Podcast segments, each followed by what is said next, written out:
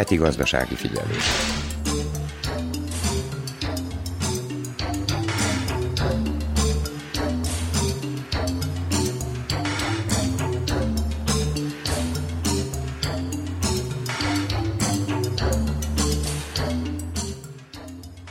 Nagy Emília köszönti az Újvidéki Rádió gazdasági műsorának hallgatóit. A heti gazdasági figyelő első órájában a lakások bérleti díjairól és az azzal kapcsolatos buktatókról szólunk, ügyvédet kérdezünk. Az energiaválság időszakában több család érdeklődik a cserépkályhák iránt, erről is hallhatnak a gazdasági műsorban, ugyanis egy magyarországi cserépkályha mesterrel is készítettünk interjút. Beszélgetést hallhatnak továbbá egy kriptovaluta befektetővel is, aki az NFT jelentéséről beszél. Műsorunk második órájában a fogyasztóvédelmi mellékletben az ételek nyári tárolásáról és vásárlásáról beszél a szakember. Vajdasági magyar vállalkozókat bemutató sorozatunkban Topolyai preparátor nyilatkozik. Az idegenforgalmi mellékletben a vajdasági épített örökségről szóló sorozatunkban ezúttal a Zombori Szent István templomba kalauzoljuk hallgatóinkat. Ennyi a kínálatból, ha felkeltettük érdeklődésüket, tartsanak velünk. A munkatársak Hegedűs Erika, Kónya Kovács Otília és Dudás Viktor, valamint Verica Pojákovics zenei szerkesztő is Ivana Bogisics hangtechnikus nevében tartalmas időtöltést kívánok.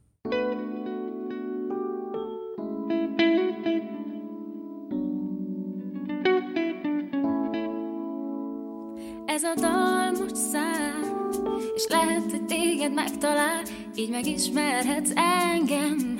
Mi az, amire szívem vár? Parin rára, parin rára, tirip tip tirára, badira lárin lárin lá. Ő itt az a srác, aki a lelkéből szólt, lelkedig írta, hogyan énekel, mindenkit felkavar. Jött ez a lány, az a dal, reményről énekelt, lelkedig ért olyan ritmust kavar, elűzte a baj. Gyere, játsz el, ne siess el, kérlek, ez a dal, ugyanúgy szól, mint rég, ez a vágy ideben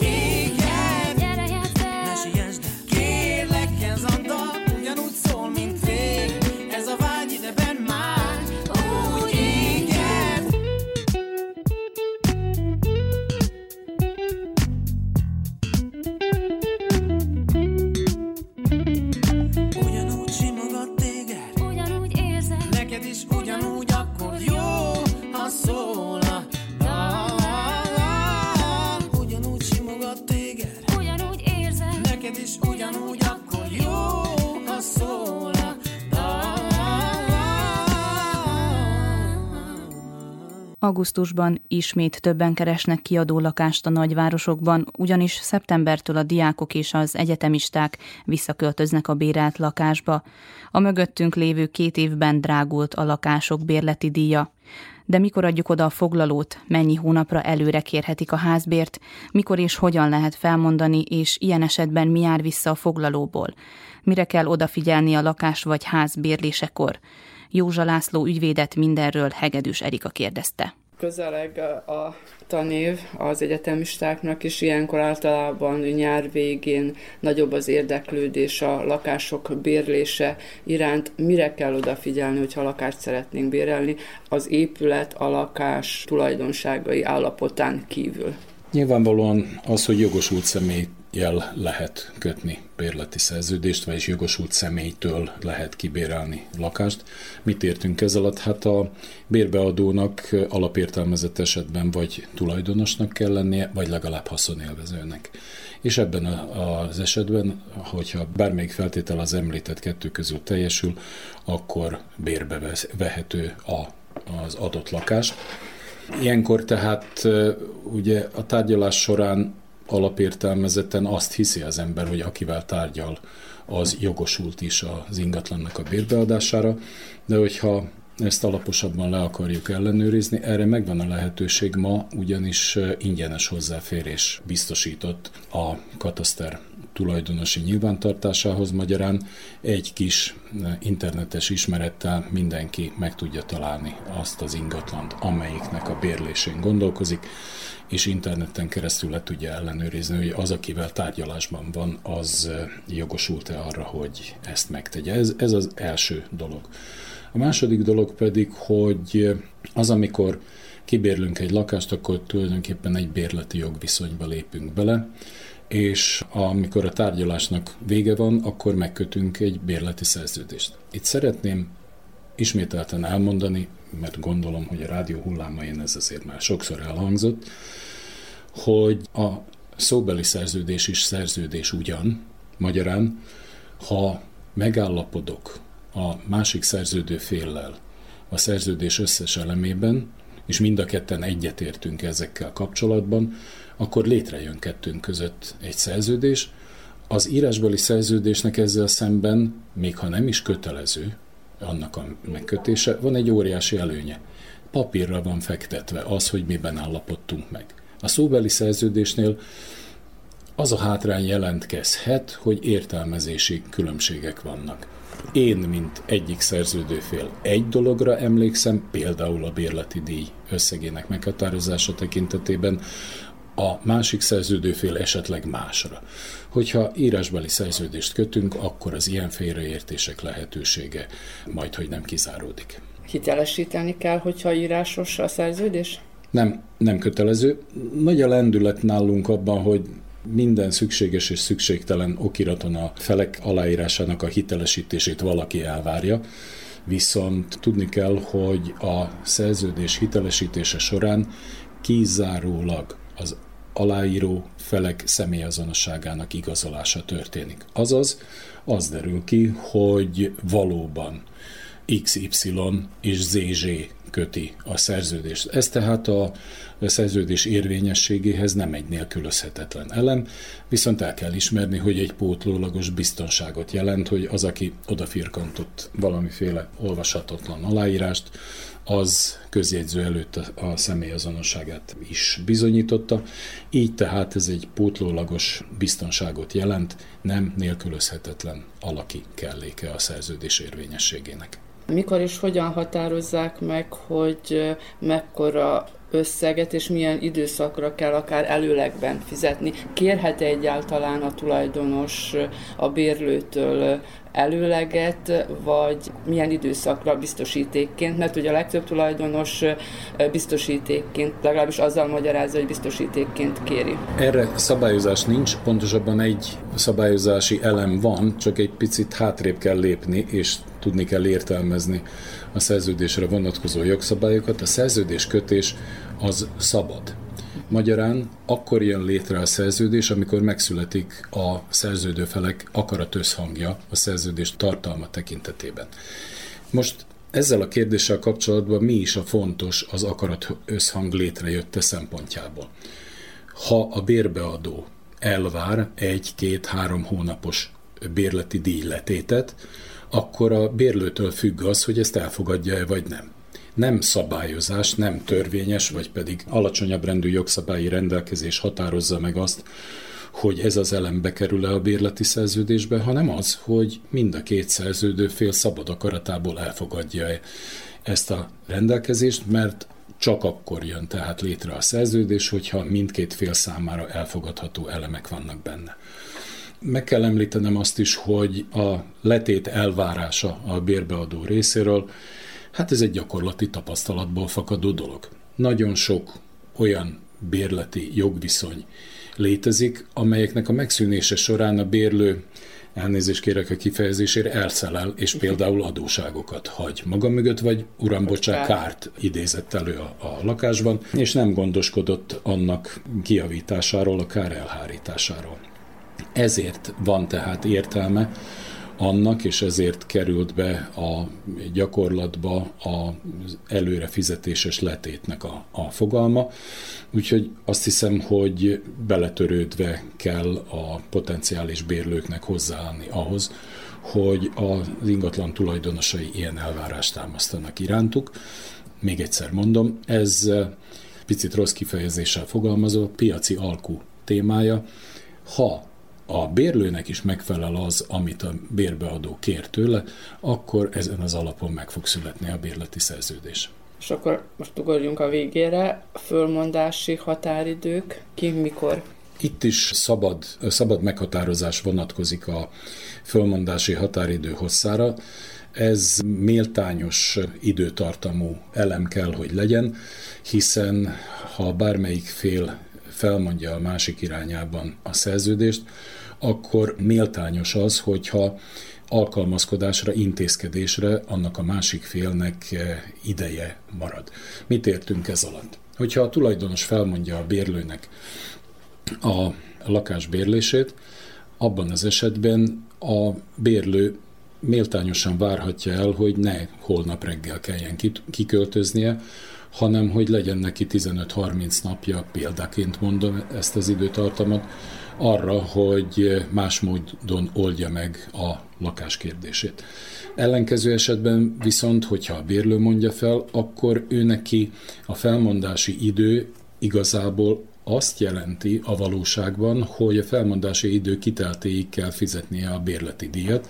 Magyarán, hogyha el is költözik onnan, de akár abban az esetben is, hogyha kitölti a felmondási idő alatt a lakás használati lehetőséget, akkor sem okoz hirtelen bekövetkező kárt a bérbeadó számára. Ez tehát a felmondási időnek a lényege, logikája, és mint az előbb már a példában tulajdonképpen említettem, a lakásbérlések esetében a méltányos határidő az valahol a 15 nap és a 30 nap közötti sávban található meg. Ismétlem, ez is a szerződő felek egyetértésétől függ. És van-e valamilyen korlátozó tényező, amikor nem lehet fölmondani a tulajdonos részéről a bérlőnek? Hát a törvény ebben az esetben nagyon tágan, mondhatnám azt is, hogy nem pontosan fogalmaz, itt a kötelmi viszonyokról szóló törvényre utalok, hogy méltányos felmondási határidő betartásával bármikor felmondható a határozatlan időre kötött bérleti szerződés, azzal, hogy ezt a felmondást nem lehet megtenni alkalmatlan időben. Hát, hogy mit is kell ez alatt értenünk, hát például valami olyan elemi csapás bekövetkeztét tudnám elképzelni, ami a bérlő számára szörnyű nagy alkalmatlanságot jelentene, hogyha úgy mondanák fel a lakás bérletét, hogy neki úgy kell utcára menni, hogy időközben árvíz van, mondjuk vagy az adott település, vagy téli. Ebben a tekintetben ma már nincsenek törvényes akadályok, tehát régebben a régi lakásjogi szabályozás vonatkozásában tényleg volt egy olyan kitétel a régi, még vajdasági lakásügyi törvényben, hogy november 1 és április 30-a között nem lehetett felmondani és nem lehetett kilakoltatni, de a félreértések elkerülése véget szeretném még egyszer kihangsúlyozni, hogy ma ilyen korlát lakásügyekben nincsen. A letéti összeget azt hogyan számolják el, mikor kaphatja vissza, vagy lelakja?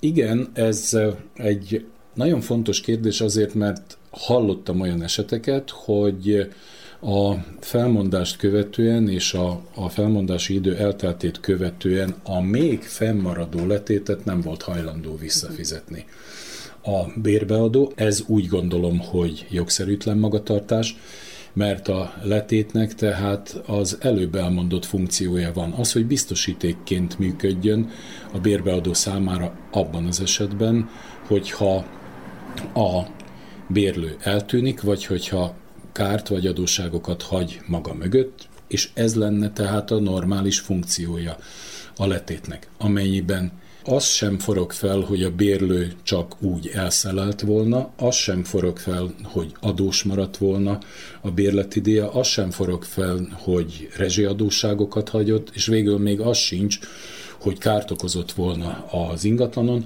abban az esetben a letéti összegnek vagy a visszafizetése, vagy pedig a lelakott idő bérleti díjába történő beszámítása nélkül nem lehet jogszerűen lezárni azt az előző bérleti periódust. Általában így beszélgetésekben albérlésről, albérletről beszélünk. Ez csak kicsit szójáték, vagy van ennek valami jelentősége? Mert ugye általában a tulajdonosok adják ki a bérlőknek, de mi albérletről beszélünk. Tehát az a bérlő jogilag, most komolyra fordítva, a bérlő az albérletben kiadhatja a nem saját tulajdonban lévő Igen. lakást? Ma az esetek 99,9%-ában tulajdonos vagy haszonélvező adja ki bérlőnek, és így egy bérleti szerződés jön létre az ingatlan vonatkozásában.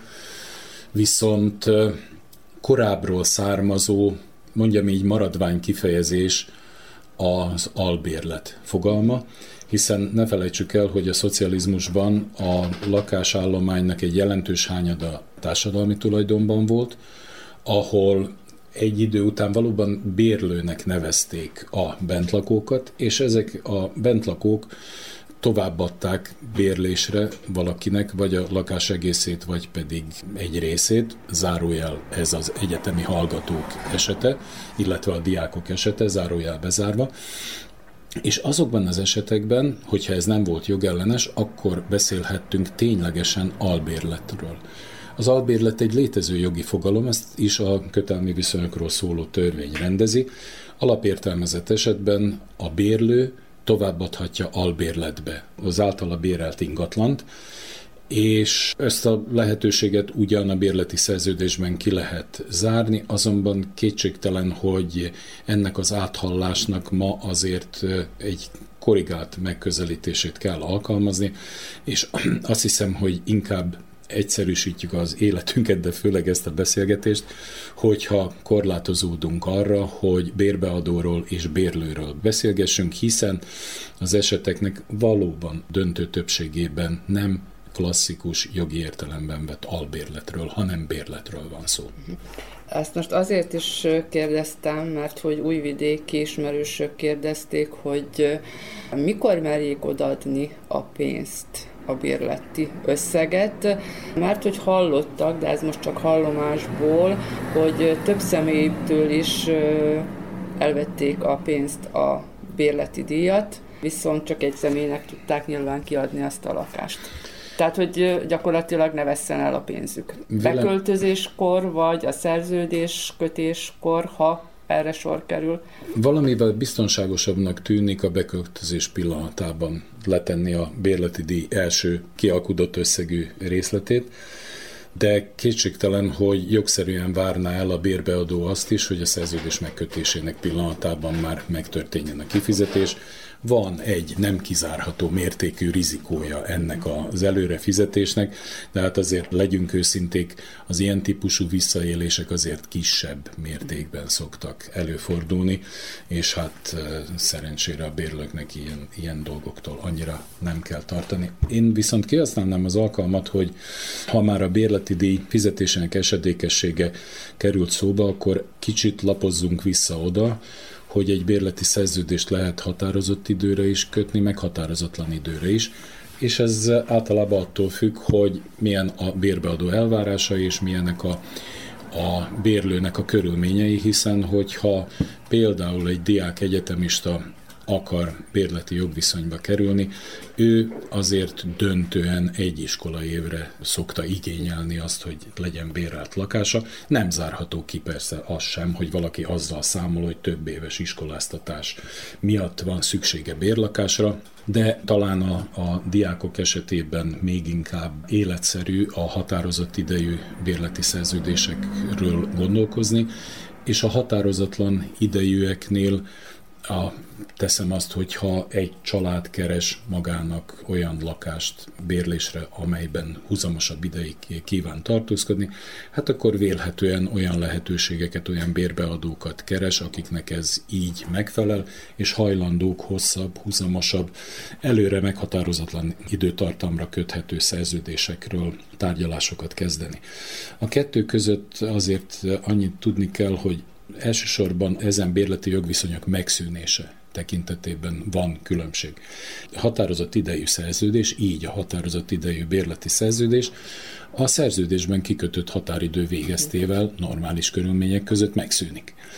Igaz, hogy ez az is felmondható, tehát a határozott idejű bérlet is felmondható, de ehhez már valami különös körülményekre van szükség, például a bérbeadó elhalálozása, és akkor újabb, tehát az ő örökösei igényt támaszthatnak, független attól, hogy alapértelmezetlen az örökösök is belépnek abba a szerződésbe, ami korábban köttetett, de elképzelhetőek olyan különös életkörülmények, amelyek indokolják a szerződés lejárat előtti felbontását, és talán mindenek előtt arra kell utalni, hogy ha és amennyiben a bérlő nem teljesíti a szerződésben vállalt kötelezettségeit, ezek közül is elsősorban a bérleti díj rendszeres fizetését, akkor bizony a határozott idejű szerződés is felmondható, és akkor nem a szerződésben kikötött határidő lejártával, hanem a felmondási idő lejártával fog megszűnni a bérlet.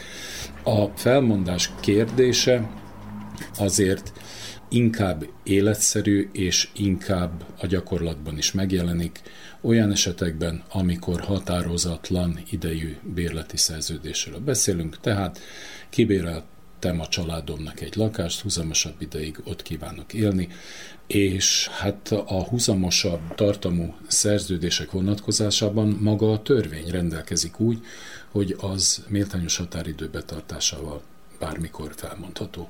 És mikor mehet be a tulajdonos a lakásba, tehát tart még a szerződés, a bérlő ott lakik, de esetleg például a tulajdonos tapasztal valami rendellenességet, amikor... Vagy csak kíváncsiságból, de akkor is itt mind a két fél zavarhatja a másikat. Tehát, hogy a tulajdonos, hogyha tapasztal valami rendellenességet, akkor szeretne bemenni, de esetleg bemehet kíváncsiskodásból is, akkor pedig a bérlőt zavarja a tulajdonos abban az esetben, hogyha alapos a gyanúja, abban a tekintetben, hogy vagy nem rendeltetésszerűen használja a bérlő a lakást, vagy kár következett be, hiszen ugye legyünk racionálisak. Megtörténhet, hogy az egy emelettel alattunk élő szomszéd jelzi, hogy csőtörés történt. Bent a bérlő pedig mondjuk szabadságon van, és országon kívül, akkor bizony a tulajdonosnak ilyen esetekben joga van a kárelhárítás céljából bemenni a bérbeadott ingatlanba.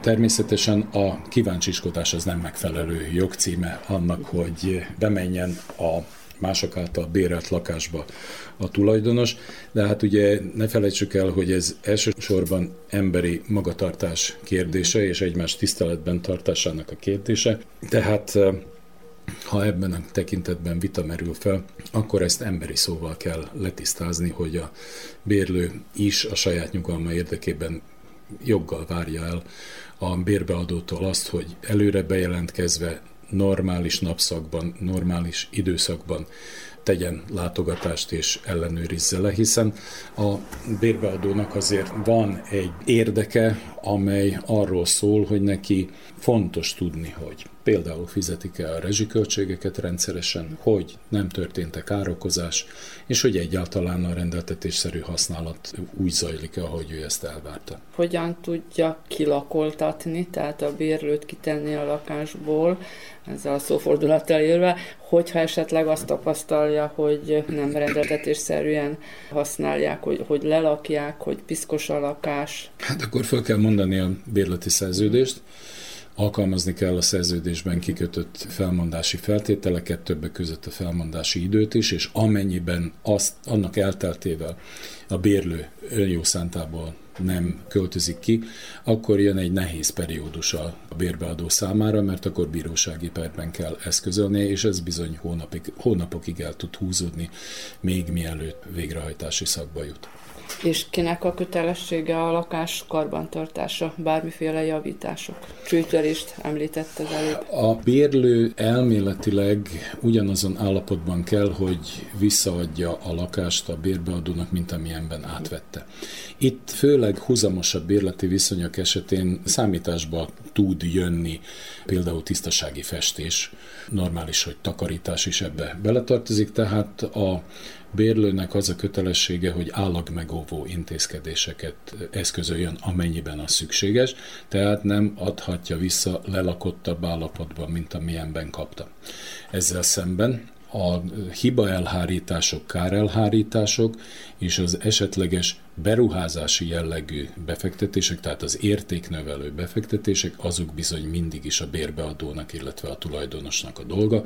Most csak mondjak egy, egy példát, hogyha az derül ki, hogy cserélni kell az ablakokat azért, mert olyan régi korhat állapotban vannak, ez nem a rendes állagfenntartás fogalomkörébe tartozik, ez egy olyan intézkedés volna, amit a bérbeadónak volna kötelessége ellátni.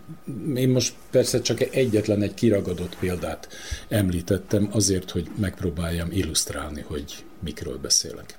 És megállapodhatnak-e abban is, hogyan, hogyha például a bérlő azt szeretné, hogy ő ugyan kicseréli az ablakot, mert húzamosabb ideig szeretne itt lakni, és zavarja, hogy szelel az ablak, de hogy akkor azt az összeget, a beruházást lelakja. Ez teljesen természetes, ez de ez megint, csak, ez megint csak megállapodás kérdése. Tudnilik a bérlő önhatalmulag nem eszközölhet ilyen beruházásokat, kizárólag a bérbeadóval egyeztetve teheti ezt meg, és egy ilyen egyeztetésnek teljesen normális része az, hogy amit ő befektet, azt az összeget ő lelakhassa a beruházás befejeztét követően.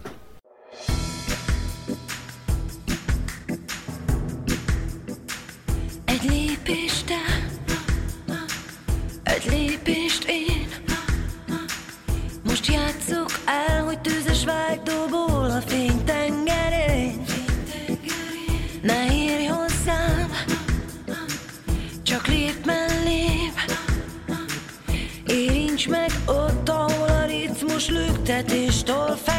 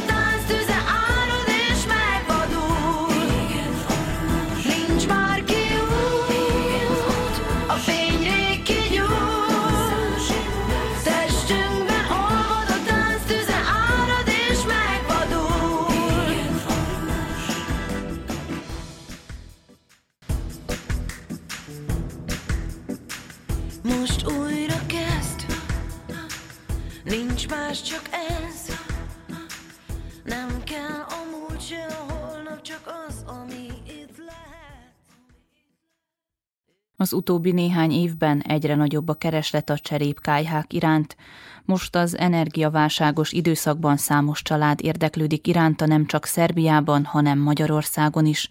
A kisoroszi kézműves táborban egy magyarországi cserépkályha mesterrel Kónya Kovács Otília beszélgetett a fűtésről, a környezetvédelemről, a régi mesterségek felelevenítéséről és a cserépkályhákról. Balázs József Magyarországról érkezett. Egyébként mivel foglalatoskodik otthon? Eredetileg is népiparművész vagyok, kerámia, fafaragás, kájha. És mink világéletünkben ezt csináltuk. Mindig kézművesként dolgoztunk. Egyébként most itt, ahogy említi azt, hogy kájha készítés, kájha rakás, mennyire sok az igény? Tulajdonképpen az elmúlt tíz évben, tehát egyre nagyobb az igény. Ugye előbb kezdődött azzal, hogy kiegészítő fűtés, meg hasonló, tehát ugye mi gyártjuk a kájhacsempéket is, teljesen egyedi terméket készítünk. Hát nyilván nyilván nem a legszegényebb réteg csináltatta ezt. Folyamatosan nő, hát hadd mondjam mostan az újabb bejelentésre pedig egyszerűen megrohanták az embereket, mert ugye mindenki nem bízik abba, hogy lesz gáz, nem lesz gáz, és valamilyen megoldást keres arra, hogy azért télen nem szeretne fázni, meg esetleg nem szeretne magasabb rezsiköltséget fizetni. De gondolom, hogy a fej is hasonló lesz, mint a többi energiaár. Egy ilyen cserépkájhával részben esztétikát is jelent, házban szépet is mutat, mutatós, de mondjuk mekkora terület területet lehet fölfűteni, vagy biztos, hogy azért valami számítást is kell végezni? Hát az ember lehet számításokat végezni hozzá, de tulajdonképpen most sok minden meghatározó. Tehát Nem mindegy, hogy milyen a nyillászárom, milyen a falazatom, milyen a szigetelésem. Tehát ugyanolyan nagyságrendű kájhával kétszer annyi helyet is ki lehet fűteni, hogyha én nekem én van egy 15 centis hőszigetelő réteg rajta, nem is kettes üvegem van, hanem már a passzív üveg, a hármas réteg van rátéve, akkor legalább egy, mit tudom én, hogyha valami fűtött egy 40 négyzetméter, az biztos, hogy ki fog tudni fűteni most 80 négyzetméter. De most leginkább nem is ezt számolgatják az emberek, hanem azt nézik, hogyha mégis valami úton módon ugye szűkül a lehetőség a gáznál, tehát ugye azt mondja, hogy van egy alap nálunk Magyarországon, lesz egy alap, ennek lesz egy teteje, és a fölött pedig lesz egy világpiaci ár. Ezt a világpiaci árat szeretné mindenki elkerülni. Egy olyan biztonságot ad tulajdonképpen egy kájha, ami bármi van. Ha nincs elektromos áram, nincs gáz, nincs mit tudom én, infrastruktúra nem működik, de hideg azért van. És akkor legalább egy vagy két helység elviselhető legyen. Erre jó a kájha. És a kájhába ugye ilyen kemény tüzelő anyaggal lehet fűteni, vagy ugye mindent elnyelhet a kájha? Hát igazság szerint mindent elnyelhet, csak legfeljebb nem használ neki. Tehát én általában fatüzelésű kájhákat csinálok, hát amelynek van hamus ajtó alatt, abban mehet szén is. Nyilvánvaló hulladékot is el lehet benne égetni, a bizonyos minőségűt, nyilván nem teljes zacskót meg hasonlóra gondolunk, vagy pillepalackra, de amúgy, tehát aki családi házban lakik, és arra gondol, hogy minden vannak gyümölcsfái, tehát esetleg egy nagyobb terület, akkor szinte nyugodtan mondhatom azt, hogy egy évben egy-két hónap fűtését ez a hulladék megoldja. És már az is csak számít valamit. Meg ja, nem a környezetet, bár hát ezek lebomló anyagok, de akkor se a környezet terheljük vele. Tehát olyan szinten. Egyébként mennyi ideig tart elkészíteni egy kájhát, hát fölépíteni? Ez megint a nagyságrendtől függ, meg attól, hogy mennyire bonyolult, milyen formájú. Tehát azért mink nem egy hagyományos kocka kájhát építünk, hanem valami úton módon, tehát a népi hagyományok bele vannak ötvözve egy részébe, és mondjuk az a lényeg egy kájhának, hogy fűtsön, de nem árt neki, ha szép.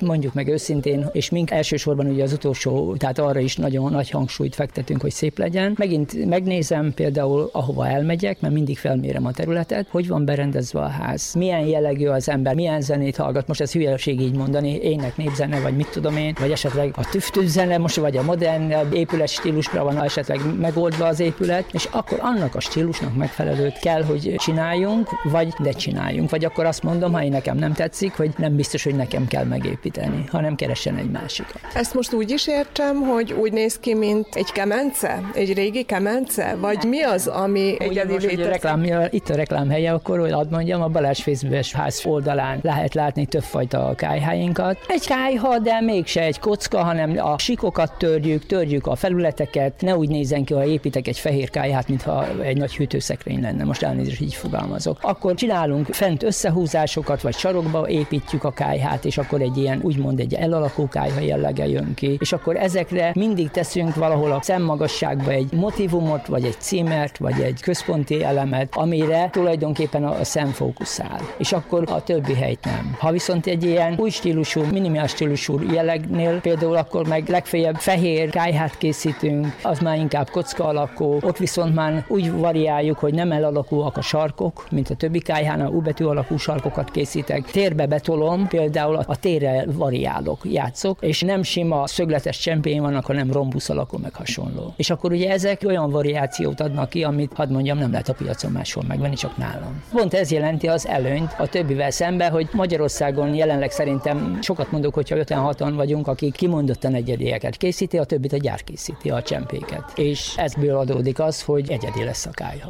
Milyen sűrűn vannak fölkérések? Tulajdonképpen egész évben van. Tehát egész évben lehet dolgozni. Itt legfeljebb az én korom határozza már meg, tehát meg amennyit meg tudok csinálni. Hála jó Isten, még fizikálisan nem vagyok lerobbanva, de azért megvan az, hogy mit én havonta egy kájha maximum. Tehát amikor a csempegyártástól a teljes kivitelezésig, ez megint attól függ, hogy mekkora a kájha, ha kicsi, akkor lehet esetleg egyet-kettőt megcsinálni, ha nagyobb, akkor egyet, vagy még annyit sem. Most itt azt mondja, hogy tehát a csempe készítéstől akkor ezt úgy értsem, hogy a csempét is akkor kezdik készíteni, amikor már eldől, hogy hogy nézen ki az a kájha? Igen, akkor kezdem el, mert vannak olyan, hogy olyan speciális forma darabokat készítünk hozzá, meg ott kezdődik, hogy se a szint nem határozom meg, se a formai rész, én teszek rá egy javaslatot, és ha megállapodtunk, meg tudtunk egyezni, akkor ugye ahhoz készítem el a csempéket. Előre nem gyártunk semmit, elég drága, és nem biztos, hogy a polcon kell valaminek állni és várni, hogy majd valaki megveszi. Mindig úgy készítjük, vagy készítem, hogy amikor megrendelték, utána kezdek hozzá. Minden egyes kájhához. És akkor a folyamat mit is mond, hogy mennyi ideig tart? Egy hónap. Egy hónap, de ugye megrendeléstől általában három és egy fél év. Legalább ennyi a várakozási idő. Meg van egy technológia is, tehát ami azt jelenti, hogy az egy hónap se egy hónap alatt készül el, mert van két-három-négy hét, amikor szárad. Tehát amikor legyártom a nyers csempét, ugye akkor azt én kiszárítom, utána kiégetem, utána még egyszer, ugye utána méretre csiszolom, még mázazás előtt, és utána bemázazom olyan színre, amilyet kérnek, és akkor újra égetem. Van valami divat, ami a színezést illeti? Hát van, mindig is volt szerintem. Megint attól függ, hogy melyik réteghez tartozik az illető.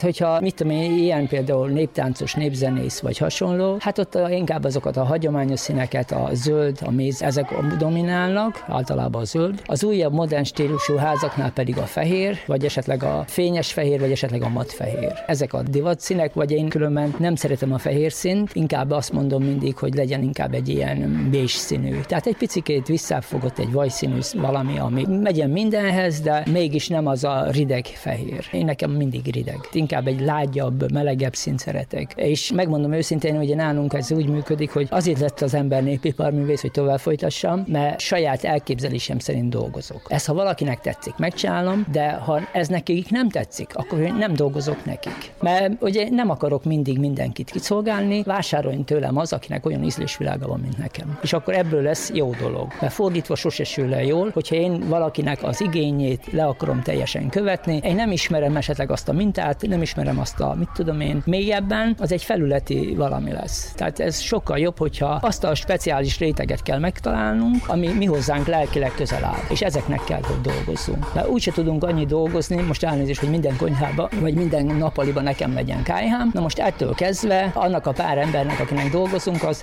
ránk talál különben. Tehát én az egész országban dolgozom, pedig Hajdúbihar megyében lakom, ez 40 kilométerre, de nekem Kisvárdától Fertőülakig vannak kájháim, vagy lefele Szegettől Budapestig, mondjuk a budapesti agglomerációban van legtöbb, mert ott azért csak közel két millió ember él, megtalál, megtalál. Tehát ugye jó, hát közel ugye 40 éve dolgozunk, vagy több mint 40 éve. A megtalálás is úgy van elsősorban, hogy egyik munkánk hozza a másikat. A munkáimnak legalább 50-70 százaléka úgy van, hogy ő már látott az én általam készített dolgokat. Vagy kájhát, vagy kerámiát. Nyugodtan merem mondani, kerámiából is ugye én meg a feleségem dolgozunk együtt, mink százezer nagyságrendre csináltunk ugye az elmúlt 40-40 akárhány év alatt. Mindig ebből éltünk. És ugye emögött van egy teljesítmény, abból, hogy egyáltalán meg lehessen élni belőle, a másik oldalt meg mindig arra törekedtünk, hogy minden egyes darabunk egy bizonyos szintnek feleljen meg. És az alatt, mint hogyha van egy selejtem, én nem olcsóban adom, én összetérem, azt elpusztítom. Nálunk ez egy hagyomány, ha így vesszük. Nem nagyon akarunk kiadni a kezünkből olyan darabokat, ami esetleg hibás. Az NFT-ket a kriptovalutákkal együtt a jövő vagyontárgyainak tekintik. Az NFT-k piaca egyre csak növekszik, és számos nagyobb cég állt be mögéjük, így biztosított a jövőjük. A szabadkai német Roland NFT befektetőtől érdeklődtünk a köztudatban továbbra is idegen, digitális vagyontárgyakról. Dudás Viktor érte el telefonon. Az NFT világ a jelen pillanatban olyan cipőben jár, mint mondjuk a bitcoin, tehát mondjuk úgy, mint a kriptó, tehát tulajdonképpen a bitcoin 10 évnek ezelőtt. Tehát teljesen, teljesen más kategória, teljesen más, hogy néz ki. Most még az elején vagyunk. Ez olyan, egy kicsit úgy tudnám elmondani, mint hogyha valaki itten most NFT-t vásárol, az olyan, mintha valaki belevásárolna most a Tesla-nak a részvényeibe, gondolom úgy a Tesla-nak a részvényeibe, mint amikor a Tesla elkezdett dolgozni. Az NFT magában a megnevezés az a non-fungible tokens. Ez azt jelenti, hogy nem helyettesíthető tokenek. Na most ez a nem helyettesíthető tokenek így lemagyarasítva egy kicsit furán hangoznak. Ez igazából, ha egy kicsit az ember jobban megérti, vagy elsajátítja ezt a fajta, bár ilyen pénzügyi befektetés, akkor nagyon hamar rájön, hogy ez valahol ott van, ez ilyen totálisan a, a jövő. Ezeknek az NFT-knek, vagy ezeknek a nem megmásítható tokeneknek köszönhetően a jövő sokkal egyszerűbb lesz. Tudom, hogy egy kicsit furán hangzik, tudom, hogy egy kicsit ilyen összetettnek hangzik. Igazából az egész azon a technológián alapszik, hogy mi maradjunk most konkrétan, itt az Ethereum hálózatáról beszélünk, mert rengeteg különböző hálózat létezik már, és az NFT-ket is rengeteg hálózaton kezdték el futtatni, de az első main hálózat az mindenképpen az Ethereum volt. És amikor az Ethereumon különböző smart kontraktok, amik okos szerződéseknek nevezzük, na most pont erről lenne szó, hogy az Ethereum volt az első olyan hálózat, amely az okos szerződéseket kezdte el futtatni, és tulajdonképpen ezek a non-fungible tokenek, tehát ezek az NFT-k is fajta okos szerződéseket képviselnek. Jelen pillanatban, amikor valakivel beszélgetek az NFT-kről, általában az emberek nekem azt mondják, hogy hogy ezek az NFT-k, ez, hát mi ez, ezek csak ilyen zsépek, képek, vagy gifek, vagy valami, nem tudom én, hang, vagy bármi, ami lehet akár egy videó részet is, vagy egy animáció, tehát tényleg bármi lehet igazából egy fénykép is. Nem értik az emberek, hogy miért lehet valaminek horribilis ára, egy másik projekt, ami mondjuk vizuálisan néz ki jól, az még miért lehet alulértékelt. Hát tulajdonképpen az egésznek a lényeg az, hogy igazából mindig egy adott értéket az határoz meg, hogy milyen marketing, propaganda, vagy mi áll körülötte tulajdonképpen. Na most általában ezek az NFT projektek lehet, rengeteg fajta NFT projekt van, és mindegyik projekt, tehát itt nem hamisítható. Ez is a blokkláncnak a lényege, és ez lesz a jövőben is az embereknek a, az a faktor, ami meg fogja könnyíteni az életét, mert egy-egy adott dolog az ténylegesen egy egyedi dolog lesz, tehát egyszer fog megjelenni az adatok között.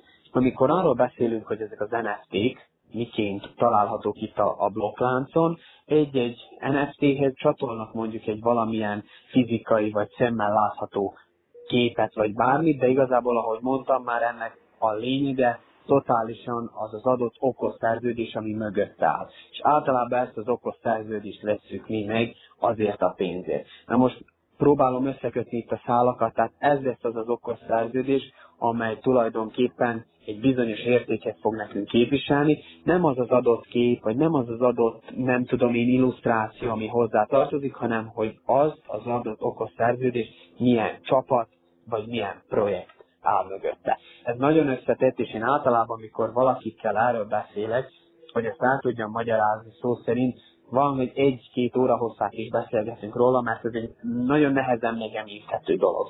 Általában szoktam párhuzamos vonni a bitcoin, illetve az NFT között, mert ha kriptovilághoz akarjuk hasonlítani, amihez talán egy vizuális ember a legkönnyebben tudja kötni, akkor a bitcoinhoz tudnám a legkönnyebben az NFT-ket hasonlítani, mert egyedi. Nagyon sokfajta kriptovaluta van, de olyan, mint a bitcoin, csak egyetlen egy van. És az NFT-knél is igazából az összes projekt egyedi.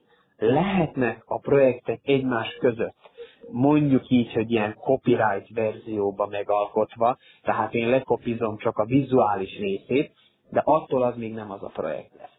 És ezért mindig az embereknek elmondom, hogy a bitcoin is a kriptovaluta, a többi az meg mind altcoin. Ez a különbség. És az NFT-knél még igazából sokkal nagyobb a piac, meg sokkal nagyobb a terület, mert több olyan projekt van, ami, ami érdemes megemlíteni, vagy érdemes róluk komolyabban beszélni, nem mond, mint például itt a bitcoin mellett, igen, vannak olyan altcoinok, amelyek nagyon jók, meg minden, de ez teljesen más sémát képvisel a bitcoin mellett. Viszont az NFT-k azok mind egyenrangúak. Tehát ezt próbálom valahogy így az embereknek megértetni, hogy igazából itt nem nagy különbség van az adott projektek között, maximum csak az, hogy milyen lehet az ár kategóriában való eltérés, milyen lehet igazából a projektnek a vizuális megjelenése, vagy akár milyen lehet a projekt mögött álló csapatoknak az előre képzelt roadmapjük, tehát ilyen tervezetük arra, hogy milyen lesz a jövő, és így tovább, és így tovább, de az igazából a lényeg, ami lényeg, hogy a, az NFT-k azok mind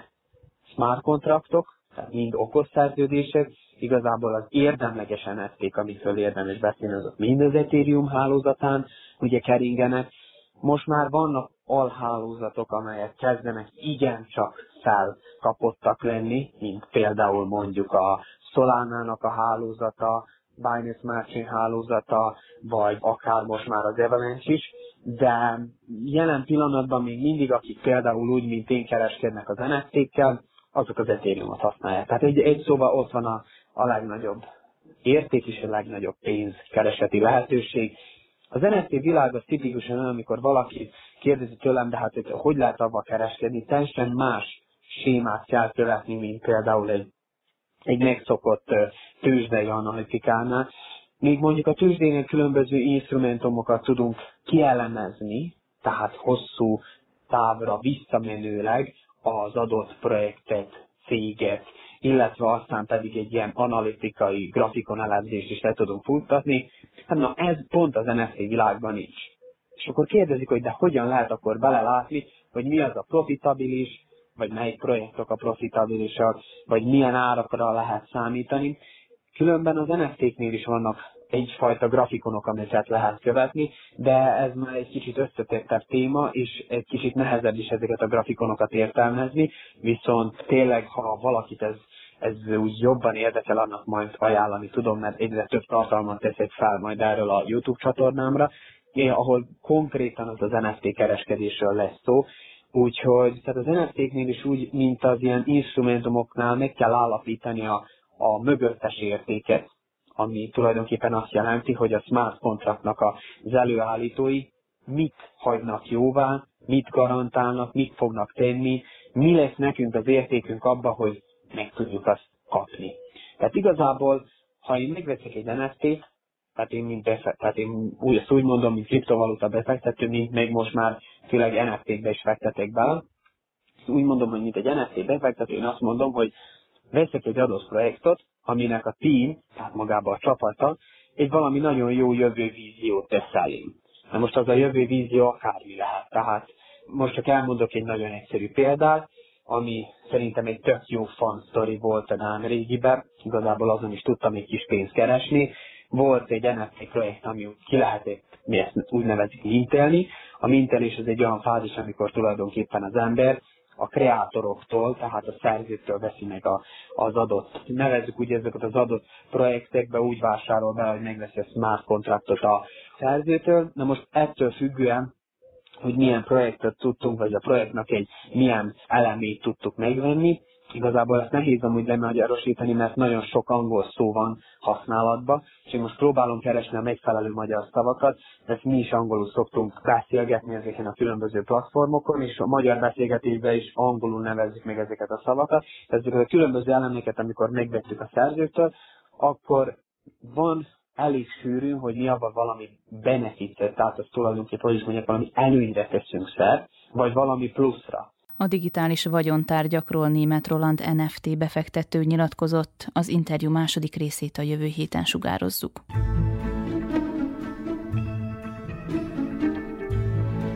Tudatos vásárló Fogyasztóvédelmi percek az Újvidéki Rádióban, a Zentai Fogyasztóvédelmi Központ támogatásával.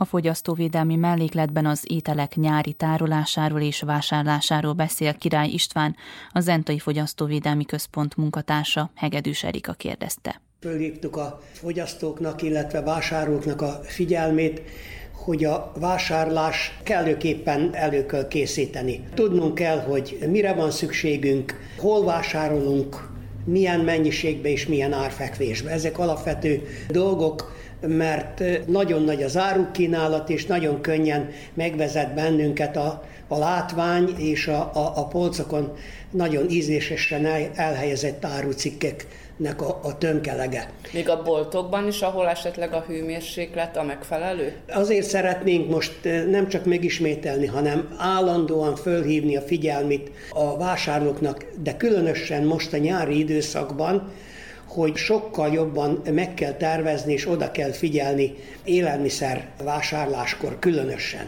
Nagy melegek vannak, gyorsan változhat a, az árucikkeknek a minősége, az állaga, nagyon sokban függ attól, hogy hogyan szállítsák, hogyan tárolják, és hogy az eladási térben vannak-e hűtőszekrények, hűtőpultok, vagy, vagy maga a, a helység is akklimatizált-e, vagy pedig forró, meleg időszakban nagyon könnyen megváltozik az élelmiszeri árucikkeknek a, az állaga, a minősége, szaga, és ezért mindig javasoljuk, hogy nézzék meg a deklarációt, függetlenül, hogy az nagyon apró betűvel van írva, mert nem, nem nagyon tartsák be a jogszabályokat, hogy az megfelelő nagyságú betűkkel is olvasható legyen, nem beszélve arról a rossz szokásról, hogy a kisebb üzletekbe a megvilágítás is, mivel árnyékolják, sötétítik a kirakatokat, a látási viszonyok különösen az idősebb vásárlók, illetve szemüveget használók szempontjából elég nehéz a deklarációt elolvasni, pedig nagyon fontos. Nagyon fontos több okból, hogy lássuk nem csak az, hogy melyik gyár vagy üzem készítette, melyik országból származik, hanem az összetevői. Ezt a nyári időszakban nagyon oda kell figyelni és kísérni kell. Ha tej termék alapanyagot, vagy tojás alapanyagot tartalmaz az árucik, nagyon könnyen megtörténik még, hogy a szavatosság idő lejárta előtt is már megváltozik az összetétele állaga, megsavanyodik, vagy esetleg erjedésnek indul. Ezért nagyon fontos, különösen amikor akciós, és az, az szinte minden elárusító helyen ki vannak külön szem előtt rakva az akciós árucikkek, amit felkínálnak gyors eladásra. Ezekkel vigyázni kell. Ami a legfontosabb, ha csak lehet, oda menjünk vásárolni, ahol törzs vásárlók vagyunk.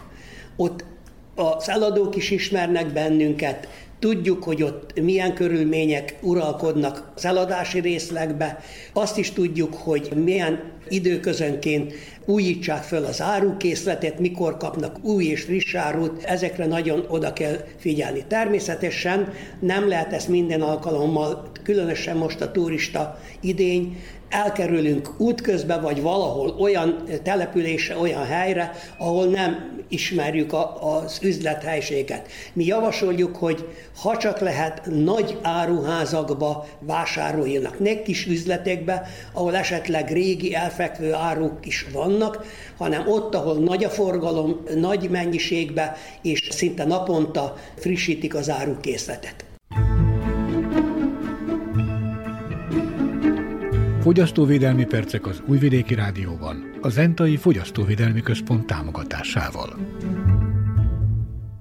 Vajdasági magyar vállalkozókat bemutató sorozatunkban ezúttal topolyai preparátorról hallhatnak.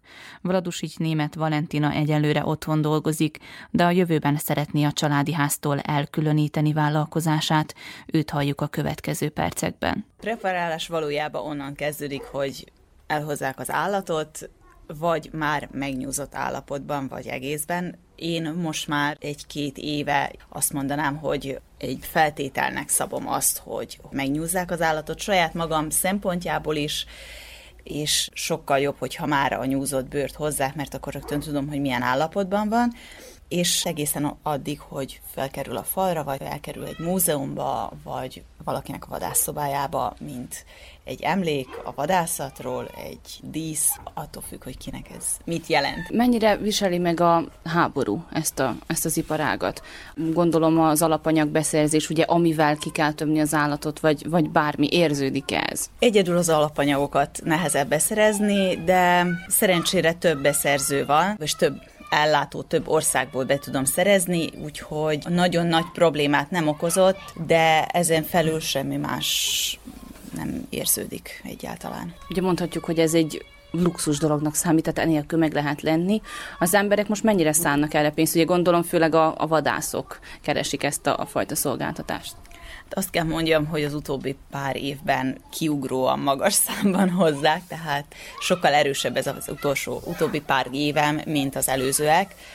Úgyhogy hát most nem tudom, luxus, nem luxus, kit hogy érint a háború anyagilag, én nem érzem szerencsére. Hát akkor mondhatjuk, hogy ugyanannyi, vagy talán még több is rá kereslet. Igen, igen, igen, az utóbbi években egyre több, tehát valószínű egyre többen ismernek, tehát nem biztos, hogy, hogy most többen hozzák, hanem valószínű, hogy jobban elterjedt az, hogy én ezzel foglalkozok, a kuncsaftjaim elégedettek a munkával, és mindig kérdezik, hogy, hogy hol hirdetek, merre hirdetek, és jönnek ugye ezek a telefonos hívások, hogy ők ettől meg ettől a vállalattól vannak, és hogy az interneten hirdetni, és az a legjobb a weboldalakat készíteni, Általában, tehát mindegyikre azt mondom, hogy nem, azért, mert az elégedett kuncsaft a legjobb legjobb reklám. És ez tényleg így van, mert visszatérve a kérdésre, nem hiszem, hogy maguknak a vadászoknak a száma növekedett, akik preparáltatni szeretnének, hanem valószínű, hogy azoknak a száma, akikhez eljutott az, hogy én ezzel foglalkozok. Tehát eljutott az információ. Most hallhatjuk a háttérbe a gyerekeket, ugye két gyerekes anyával beszélgetek. Velük mennyire volt nehéz vagy könnyű megértetni ezt a dolgot? Ők kezdettől fogva úgymond bele vannak vonva, tehát ők nekik ez teljesen természetes, hogy én ezzel foglalkoztam. Nem akartam tőle elzárkózni, mert úgy vagyok vele, tehát, hogy a, a halál az egy, egy teljesen természetes része a, az életnek, tehát ez egy folyamat, és kezdettől fogva picikoruktól kezdve ők látták, hogy én mit csinálok. Akkor, amikor még nem volt itt kész a műhelyem, akkor ugye a másik műhelybe vittem magammal, vigyáztam rájuk, közben csináltam, tehát látták pici babakoruk óta, sőt, amikor szerettek volna, akkor tudtak segíteni, és például megszárítani tollakat a madaraknál, vagy ilyesmi, tehát ez az már az a része a folyamatnak, amikor minden teljesen steril, teljesen tiszta, tehát most nem azt kell gondolni, hogy én szikét adtam a gyerek kezébe, és elsél neki, végig néztek mindent, nincsen neki ezzel semmilyen probléma, az idősebb fiú egy kicsit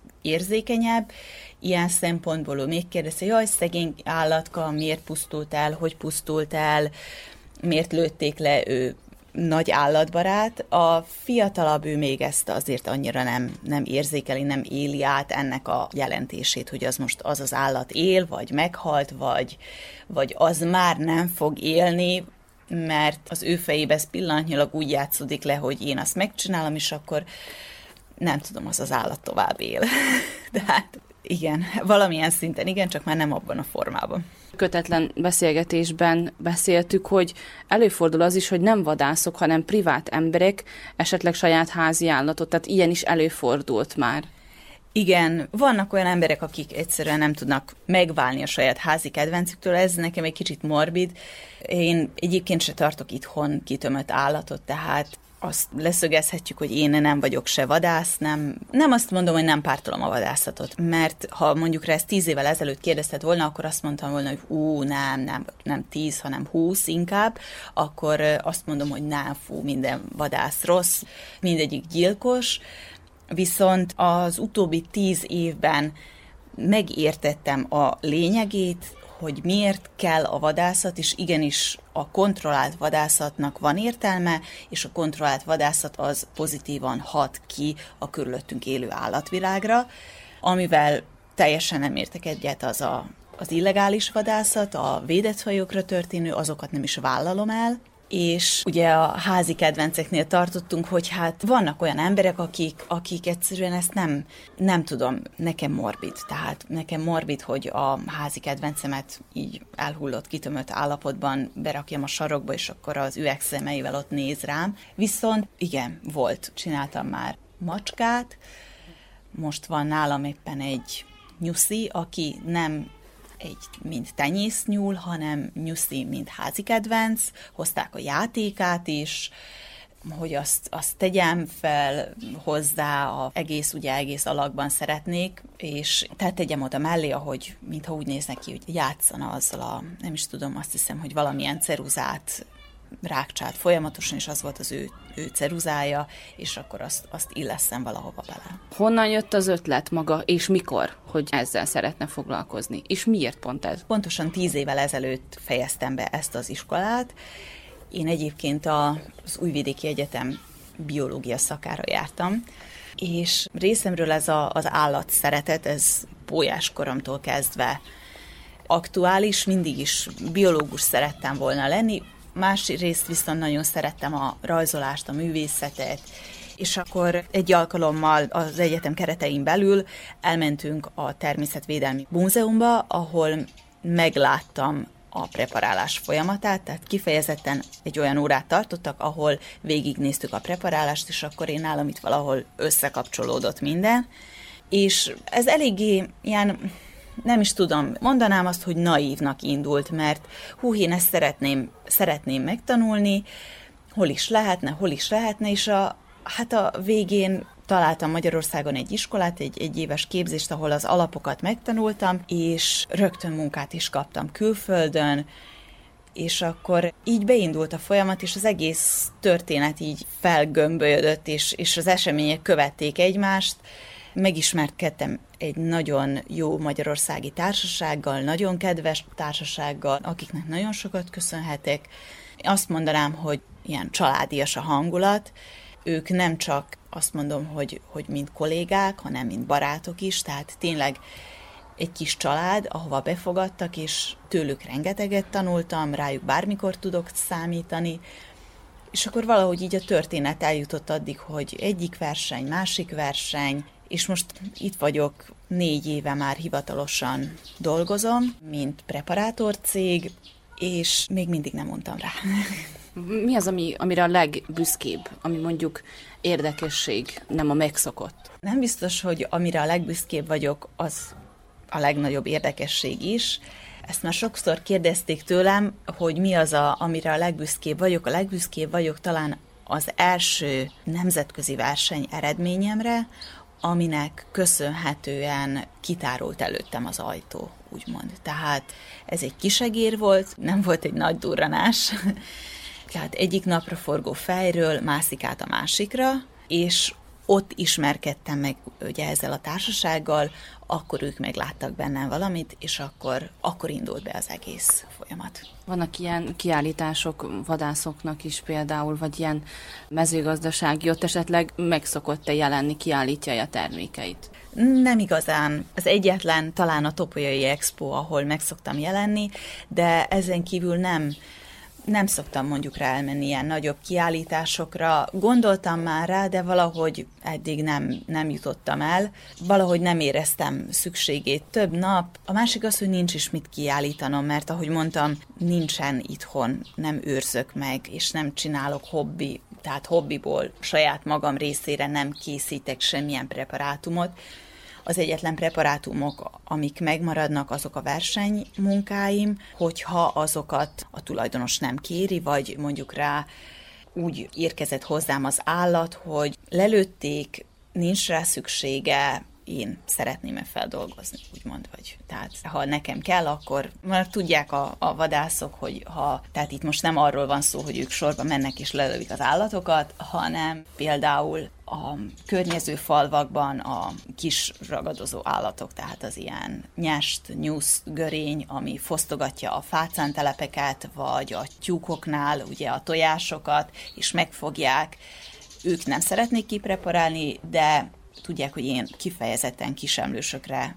úgymond specializálódtam. Ez most azért elég erős kifejezés, de versenymunkákat mindig kisemlősöket viszek, és ők tudják, hogy ha nekem kell, ha szép állapotban van, nem sérült meg, akkor most nem dobják ki, hogy ott oszoljon kint a szántóföldön, hanem megkérdezik, elhozzák, elmegyek érte, és akkor ebben az esetben van úgy, hogy megmarad, de itt is sokszor van az, hogy jön egy vadász, hú, tetszik neki, és teljesen nyugodt szívvel úgymond megválok tőle, mert a, azt, ami a célját azt már megszolgálta, tehát elvittem a versenyre, és onnantól kezdve nekem úgymond csak porfogó helyet fogja, mert tényleg nem tudok vele mit kezdeni, mert nincsen egy helyem se, hogy hol állítsam ki, másik pedig, hogy én nem tudom, én számomra ez semmilyen élvezetet nem nyújt, hogy elhullott állatokat kirakjak a szobámban. Tervek esetleg valami olyan feladat, amit véghez szeretne vinni, vagy esetleg pályázni valami új gépet, valamit, bármit újítani? Az öt éves tervem benne van egy új műhely, tehát egy új címen, mivel pillanatnyilag itthon dolgozom, itthon van a műhelyem, ezt szeretném eltávolítani, tehát külön címen legyen a, a munkahely, tehát ne itthonról dolgozzak, mert ez tehát hátráltat. Én itthon vagyok, akkor én az mellett, hogy dolgozok, még millió más dolgot is meg tudok ugye csinálni, és ezzel nagyon sok időt elveszítek. Tehát olyan legyen, hogy elmegyek a munkahelyre, megcsinálom, és akkor hazajövök, illetve kinőttem. Tehát tényleg kinőttem a műhelyet, és szeretnék egy, egy nagyobb műhelyet, ahol tudok majd tényleg egy olyan fogadószobát is kialakítani, ahova esetleg ki tudok rakni egy-két, mondjuk rá például ezeket a kiállítási versenymunkákat. Gépek, hát igen, van jó pár gép, amit szeretnék beszerezni, ami, ami mondjuk rá megkönnyíti a munkámat, illetve februárban lesz a következő Európa-bajnokság, ahol szeretném már megszerezni ezt az áhított kék szalagot. Utazunk és utazzunk, Vajdaságban és a világban. Az Újvidéki Rádió turisztikai rovata. Az idegenforgalmi mellékletben a vajdasági épített örökségről szóló sorozatunkban ezúttal a Zombori Szent István templomba látogatunk. 200 évvel ezelőtt, 1822-ben döntöttek arról, hogy bazilikát építenek az akkori megyeközpontban. Pénzhiány miatt évtizedekig építették, és csak 1904. augusztus 20-án szentelték fel. Végül Karmelita templomot és kolostort is építettek mellé. Itt van Közép-Európa egyik legnagyobb orgonája. De miért van két tornya, és hol látható Szent István szobra? Erről Fejfer Attila történészt, egyetemi tanárt Hegedűs Erika kérdezte több név alatt ismert ez a templom, vagy a, a helyi lakosság említi Kármelita templomnak, két tornyú templomnak. Sőt, új templomnak. Sőt, új templomnak is, így van, említik. Na most miért van ez? Akkor haladjunk sorba. Hát Kármelita templomnak azért, mert a Kármelita szerzetes rend van jelent, illetve az ő plébániájuk, az ő templomuk. A Szent István templom két tornyú templomnak azért nevezik, mert két, jellegzetesen két tornya van, tehát a városnak az egyetlen két tornyú temploma. Új templomnak pedig azért, mert a Szent Háromság templom sokkal régebb, és az volt a török idők után az első katolikus templom. Tehát gyakorlatilag ez a legfiatalabb katolikus templom így Zomborban. Van, így van, ez a legfiatalabb, és nagyon hosszú ideig épült. Már az 1820-as években, pontosabban 22-ben felmerült az a kérdés, mivel a katolikusok száma, a helybéli katolikusok száma ugrásszerűen megnőtt, a Szent Háromság plébánia nem tudta befogadni a hívőket, ezért a város vezetőség úgy döntött, hogy egy új katolikus templomot kellene építeni építetni, építeni a városban. Miért lett valójában két tornya? Mert általában a katolikus templomoknak, hogyha két tornya van, akkor az, az nagyon jellegzetesen, és tehát, hogy valami jelentősége van. Itt mi a jelentősége? Eleve úgy gondolták, hogy ez a templom lesz az egykori Bács-Bodrog vármegyének a székes egyháza. Tehát úgy tervezték, hogy mivel Zombor volt Bács-Bodrog vármegye központja, úgy gondolták, hogy akkor itt egy új templom fog felépülni, amely a néhai vármegyének az egyházi szakrális központja is lesz egyben. Na most ez ugyebár nem így alakult, mert nem is plébánia templom lett a végén, hanem Császkak György kalocsai érsek, illetve a városi magisztrátus vezetőség egy szerzetes rendre bízták. Két szerzetes rend merült fel, a kármeliták és a lazarénusok. A lazarita rend, de mivel a lazarita nem tudta volna még két évig átvenni a templomot, ezért a kármelitákra esett a választás. Tehát nem, nem is plébánia templom lett, hanem szerzetes rendi templommá vált végül is a végén. De ezért építették két toronyra, illetve két torony, mert úgy gondolták, hogy ez lesz a, a, az egyházi katolikus szakrális központ is. A két torony között Szent István szobor van, és erről kapta a nevét is a templom. Így van, 1904. augusztus 20-án Szent István napján szentelték fel Szent István király tiszteletére a templomot, és jellegzetesen ugye a két torony között Szent István király szobra látható, aranyozott jogarral és koronával, tehát ez is egy ilyen tiszteletet parancsoló lényegébe szobor, illetve azért is készítettek egy ilyen szobrot, és helyezték el a két torony közé, mert úgy gondolták, hogy a szakrális központja lesz a Bács-Bodrog vármegyének, de egyébként ugye a fő oltáron is azt a híres motivumot láthatjuk, ugye tudjuk, hogy István királynak halála előtt nem volt jogos trónörököse, ugye egyetlen nagykorú, nagykort megélt fia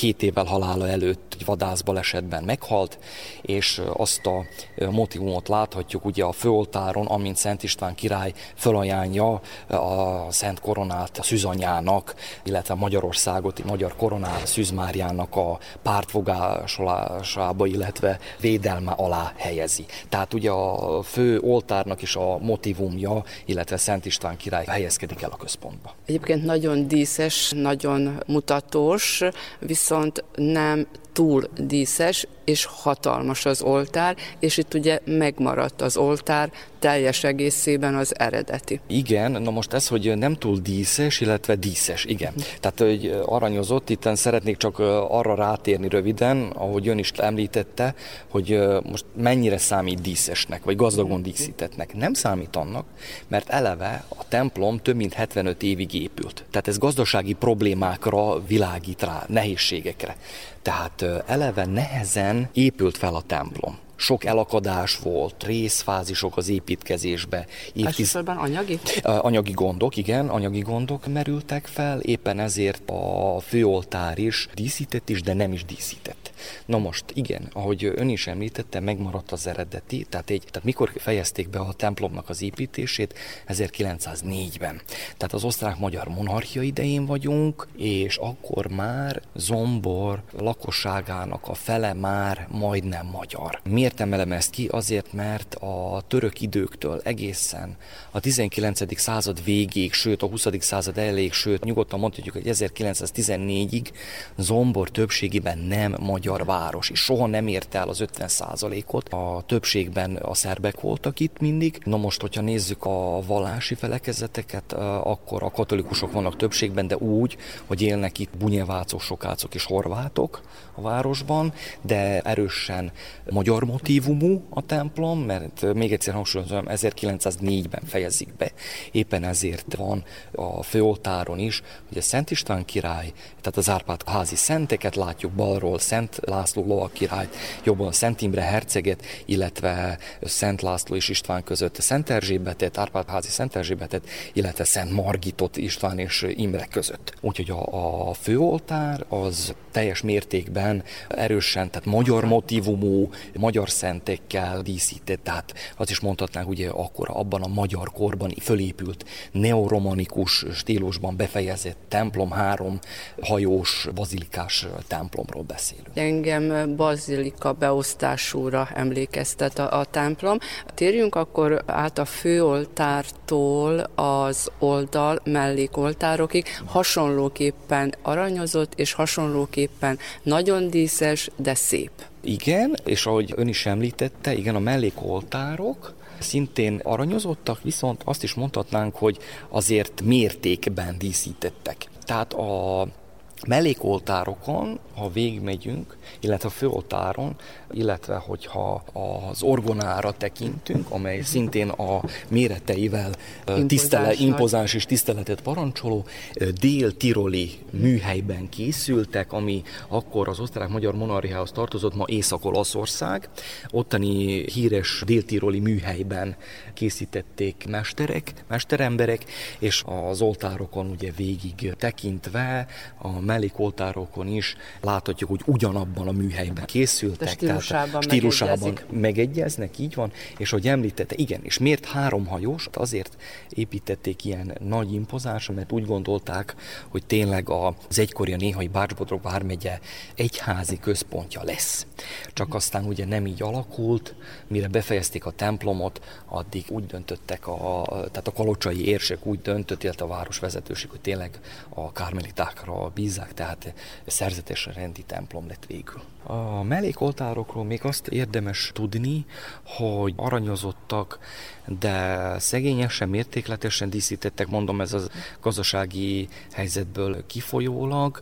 De ez jó is jött szerintem, tehát most így hívőként és, és nézőként, tehát nagyon műves, visszafogott ugyan, de mégsem annyira, hogy szegényes legyen. Igen, hogyha, hogyha a 20. 20. vagy a 21. századi templombépítési stílusokra gondolunk, amelyek eléggé egyszerűek és visszafogottak, akkor abszolút, tehát egy díszesebb interiőrről beszélhetünk, viszont hogyha összehasonlítjuk a barokkal vagy a rokokó stílussal, mhm. azért jócskán elmarad a díszítésben, ugye, ami az akkori neoromán stílusban ugye épült. És hogyha megnézzük a mennyezetet, akkor láthatjuk szintén, hogy szegényes a freskó uh-huh. Kicsik a freskók a templom méretéhez képest. Így van, így van. És más templomokhoz képest. És hogyha megnézzük ezeket a köztes boltíveket, uh-huh. akkor láthatjuk, hogy jócskán ki van hagyva a mennyezet. Aha, Tehát nincsenek aha. rajta freskók. Uh-huh. Tehát ugye, hogy indulunk a főoltár fölött, üres, üres, üres, aztán a következőben ugye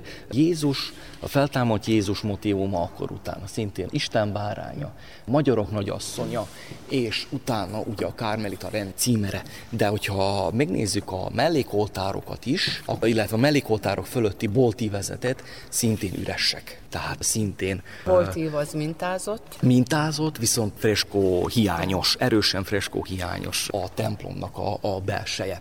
Viszont nekem pont ezért tetszik, hogy nagyon művesek, nagyon szépek a vitrázsok, az ablak, és pótolja talán ezt, én nem nevezném hiánynak, de lehet, hogy hiánynak mondható építészeti és templomtervezési szempontból, de nekem a vitrázsok azok pótolják a freskó hiányát.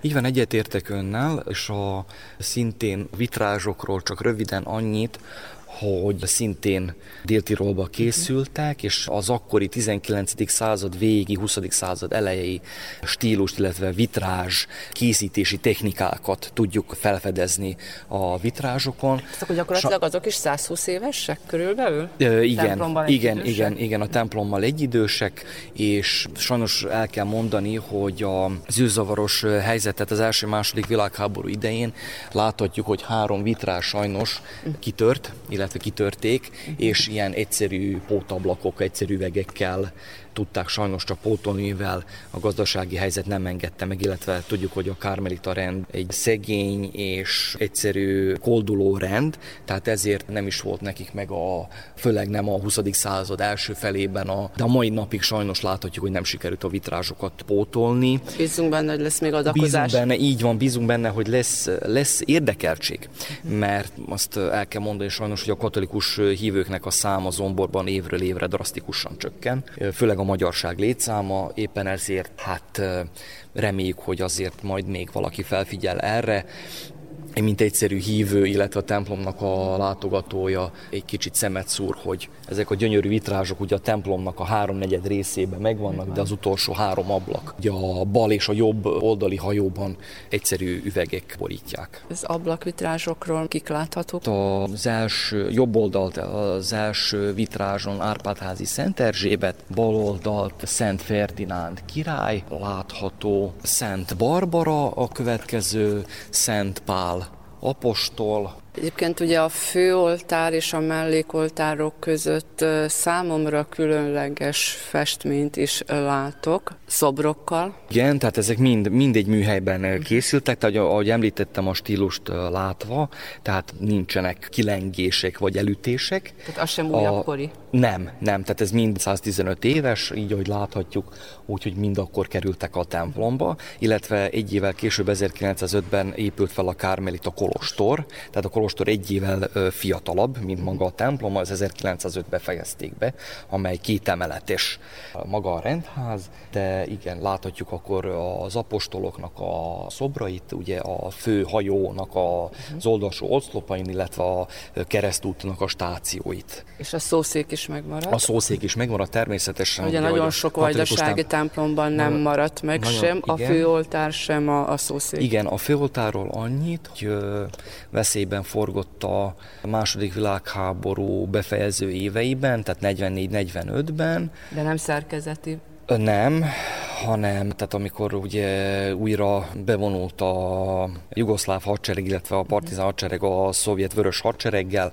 akkor a főoltárt leszerették volna bontani, de Stancsics Gerhard atya, akinek a sírja is itt uh-huh. balra található, ő testi épsége árán is megvédte. Nem magyar létére, szeretném kihangsúlyozni, hanem horvát származású volt, Györgyénről, Gyurgyinról származott, Szabadka mellett, ő védte meg a, az oltárt, és hát egyébként hát kár, lett, a, kár lett volna, tehát a kármelitáknak, de főleg az ő közbejárására meg lett védve a főoltár, mivel ahogy említettem, erősen magyar motivumú, tehát itt ugye az ideológiák, illetve az impériumváltás, illetve országváltás miatt szerették volna lebontani a főoltár, de nem engedték a kármeliták, és ezért, ezért is ugye az ő szentjavatási eljárása most már több évtizede fut a Vatikánba az orgona az működik? Igen, az orgona működik, bár erősen leamortizálódott, felújításra szólult. Én nem tudom most pillanatnyilag, hogy hol tartanak a felújítási munkálatok, de én azt hiszem, hogy három-négy évvel ezelőtt egy komoly restaurációt hird, hirdettek meg, és azt kell tudni, hogy Közép-Európa egyik legnagyobb orgona sípjai találhatók, tehát mikor a orgonálnak rajta, akkor a, az, hangzása, a hangzása annyira jó az akusztika, hogy a padsor, tehát az ember rezeg. talpa alatt rezeg. Volt ilyen érzésem már. Ez egy, ez egy nagyon különleges érzés, és aki uh-huh. ebben a templomban mondjuk Szent István ünnepén, egy ünnepi szentmisén részt vesz, azt tudja, hogy mire gondolok. De egyébként Közép-Európa egy legnagyobb orgonájáról beszélünk, 1920-as évek elején készült, szintén Dél-Tirolban, és ha jól tudom, akkor most jelenleg restauráció alatt áll. És mennyi harangja van a templomnak? A harangnak nem tudom pontosan hány harangja van, de van egy tonnás, egy egy tonnás harang, amely szól is. Ezt azért tudom, mert volt szerencsém többször a templom toronyba járni, de ez egy 10-15 évvel ezelőtt volt, sőt lehet, hogy már 20 is, leszakadt ez az egy tonnás harang, és akkor édesapámmal együtt javítottuk, azért tudom, hogy hála a jó Istennek nem szakadt teljesen le, mert azért egy tonna mégiscsak hatalmas tömegről beszélünk. A padlón az... fejezte volna. Igen, az volt a szerencse, hogy nem zuhant nagyot, tehát nem, nem kapott egy lendületet, és akkor utána azt hiszem 2005-ben restaurálták, és újra funkcióba helyezték, úgyhogy működnek a templomnak a harangjai, tehát ezen az automatikus mechanizmuson ugye uh-huh. tehát villamosítva, jár, van. villamosítva van, tehát teljesen épségben, épségben találhatók és működ, működnek a harangok, a templom harangjai.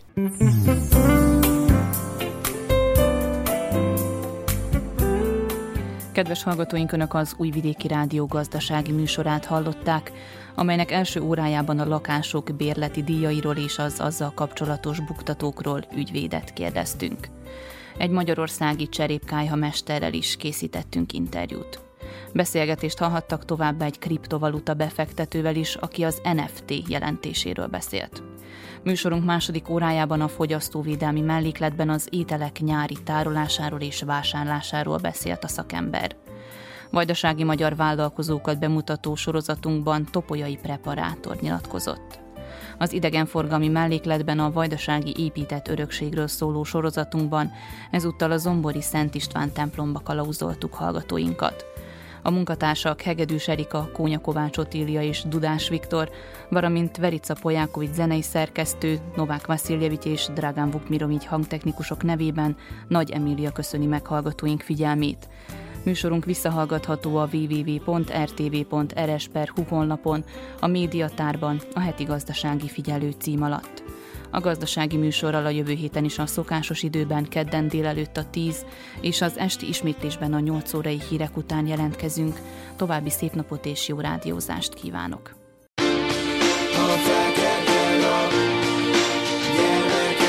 Széllel szemben állva, megváltásra várva,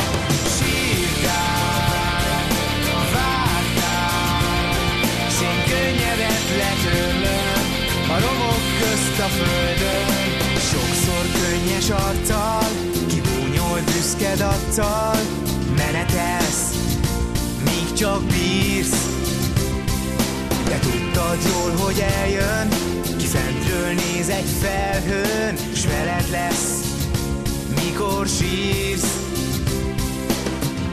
Úgy érzed, nem bírod már,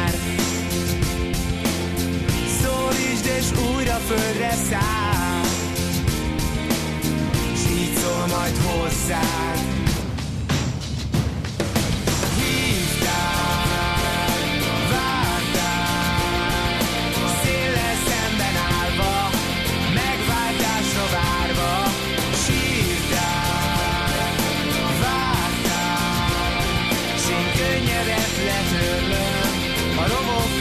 a földön benned, hogy másról szól a lelked Mert szabadabb és többet érsz. Kilógsz már rég a sorból, hisz más kaptál a sorstól De szíved rab, míg köztük élsz. Úgy érzed, nem bírod már. Szólítsd és újra földre száll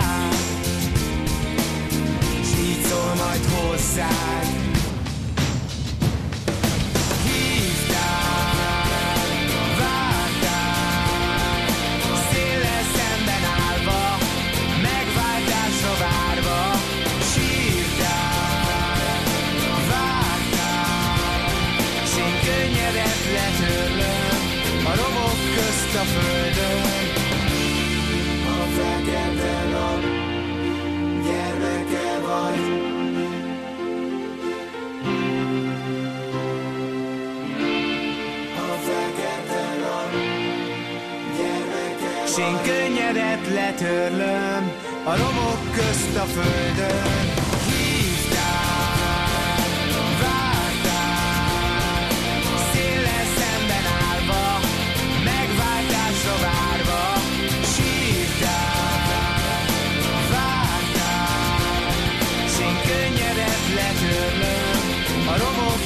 A földön